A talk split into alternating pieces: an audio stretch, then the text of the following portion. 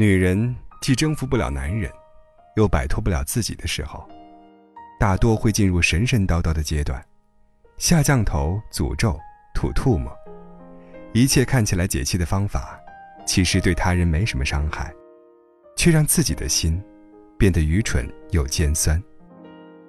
刘丽红老师经常警告我的一句话：“头上三尺有神明，谨慎你的言行，因为那个果报是你要承担的。”你真的希望那个伤害过你的人过得不好吗？因为他的不好，你于是兴高采烈，从此变得舒畅开朗顺利了吗？这之间有必然关系吗？或者说真的有？你的怨念是一种阴毒的力量。真的使他一落千丈了，你由此开心了，你又何尝认为他不知道，不会报复呢？进而今生来生纠缠不休，你抛弃我，我抛弃你，乐此不疲，没完没了了呢？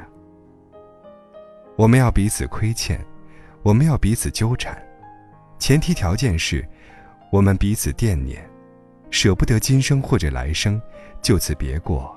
永不相遇。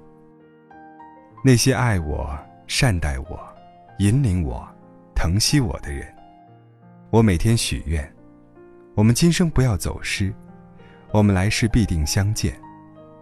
因为我舍不得我们之间曾经有过的美好情感。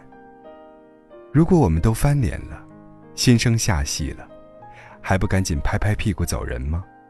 还那么不眠不休、茶不思饭不想的惦念什么呢？值得浪费那么多时间吗？爱一个人要花心力，恨一个人要花的心力更多。朋友跟我谈到一个女人，为了恨一个男人，一生不换电话号码，十年只为等他一个电话，告诉他恨他。那个男人也坚持十年打一个电话，听他说恨自己。朋友为这个无厘头的故事，哭得稀里哗啦的。我在旁边莫名其妙，这么神经质的两个人，有什么值得聊的？更别说为他们哭泣了。人生那么多美好，干点什么，不比恨一个人有趣呢？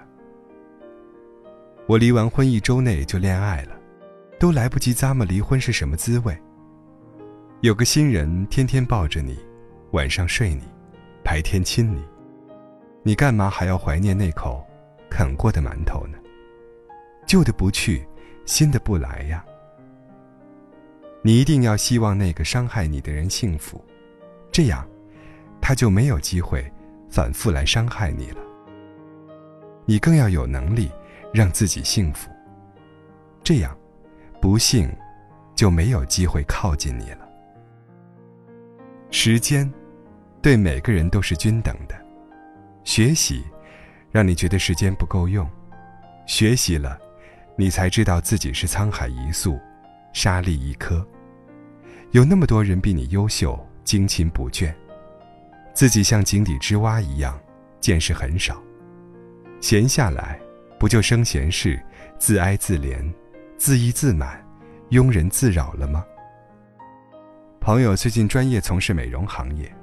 我跟他说，绝大多数人整容的原因，是把不幸福，或者是对未来幸福的潜在忧虑，归咎于相貌，或者认为年轻的外表，可以蒙蔽老旧的心灵。丰富的灵魂，和有趣的谈吐，会让很多人忽视你的外表。因为大多数朋友相处，处的是品行和情趣，当然。在自信的基础上，再摆弄摆弄外貌，便是锦上添花。宽容他人，宽容自己，是最好的美容。